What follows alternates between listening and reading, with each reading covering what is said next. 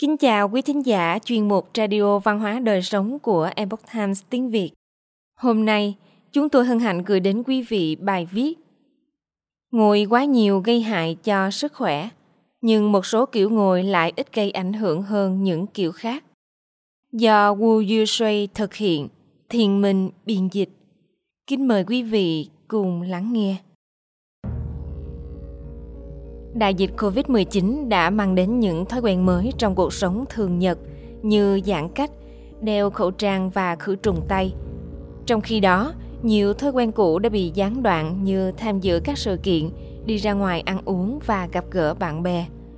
Tuy nhiên, ngồi nhiều, một thói quen cũ thì vẫn tồn tại và thậm chí còn gia tăng do COVID-19.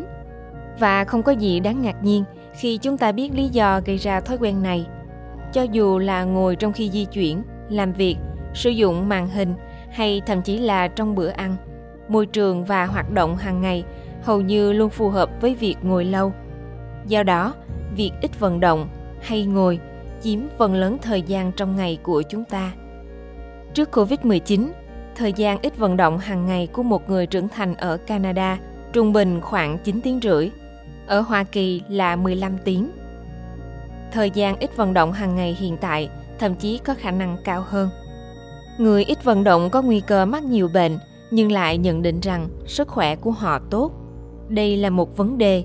Việc ít vận động quá mức sẽ dẫn đến nguy cơ mắc bệnh tiểu đường, bệnh tim mạch, nguy cơ tử vong cao và thậm chí một số bệnh ung thư. Tuy nhiên, đối với nhiều người, những đánh giá và cảm nhận của họ về chất lượng cuộc sống hay sự đánh giá sức khỏe chủ quan – có thể quan trọng hơn trong các quyết định và các thói quen sức khỏe của họ so với sự phát triển của các bệnh mãn tính. Đánh giá sức khỏe chủ quan là đánh giá của cá nhân về chất lượng cuộc sống của họ. Nó bao gồm các nhân tố ảnh hưởng đến cảm giác tích cực và tiêu cực và sự hài lòng trong cuộc sống. Điều thú vị là những đánh giá này có thể mâu thuẫn với kết quả sức khỏe thể chất. Ví dụ, một người có thể bị tiểu đường nhưng họ vẫn cho rằng tình trạng sức khỏe chủ quan của họ tốt, trong khi một người không có vấn đề sức khỏe thể chất có thể nhận định rằng tình trạng sức khỏe chủ quan của họ kém. Điều này rất quan trọng vì nó có nghĩa là cách một cá nhân cảm nhận sức khỏe của chính họ không phải lúc nào cũng phù hợp với những gì cơ thể của họ biểu hiện ra. Đó là lý do tại sao việc đánh giá sức khỏe chủ quan là rất quan trọng để vẽ nên một bức tranh toàn cảnh về sức khỏe các bối cảnh khác nhau khi ngồi. Khám phá mối quan hệ giữa đánh giá sức khỏe chủ quan và ngồi nhiều rất quan trọng. Vì các hoàn cảnh khi ngồi khác nhau, chẳng hạn như giao tiếp xã hội và thời gian trước màn hình có thể mang lại cảm giác hoặc đánh giá khác nhau về tình trạng sức khỏe chủ quan.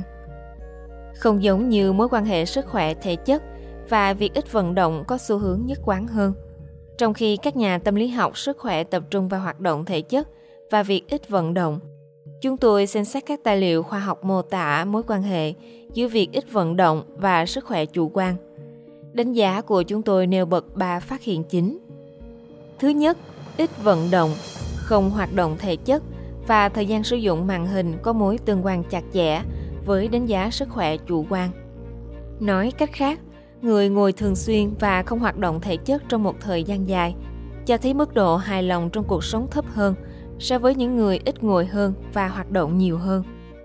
Tôi cũng nhận thấy mối quan hệ này rõ ràng nhất trong các nghiên cứu so sánh những người ít vận động so với những người có lối sống tích cực hơn. Phát hiện thứ hai, Ngồi làm việc một mình trước màn hình và ngồi trò chuyện trực tiếp khác nhau về sức khỏe chủ quan.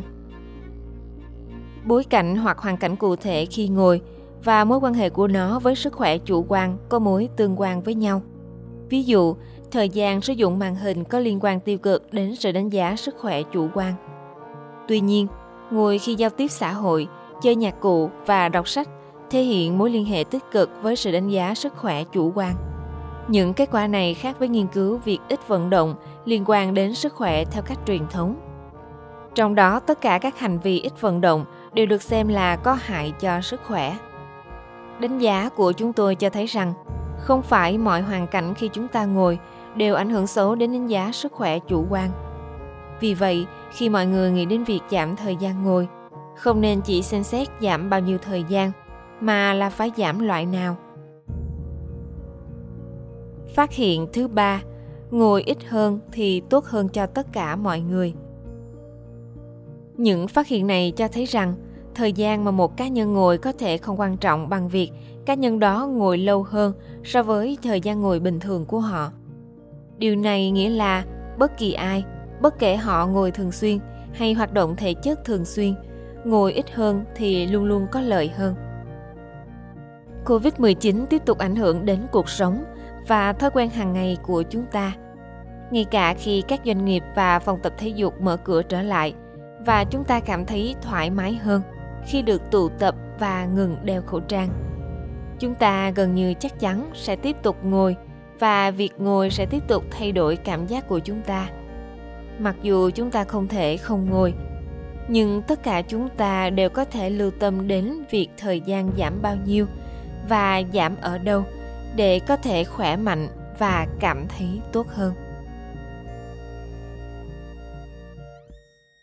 Quý thính giả thân mến chuyên mục radio văn hóa đời sống của epoch times tiếng việt đến đây là hết để đọc các bài viết khác của chúng tôi quý vị có thể truy cập vào trang web epochtimesviet com Cảm ơn quý vị đã lắng nghe, quan tâm và đăng ký kênh. Xin chào tạm biệt và hẹn gặp lại quý vị trong chương trình lần sau. Kính chúc mọi điều bình an và tốt lành đến quý vị cùng người thân.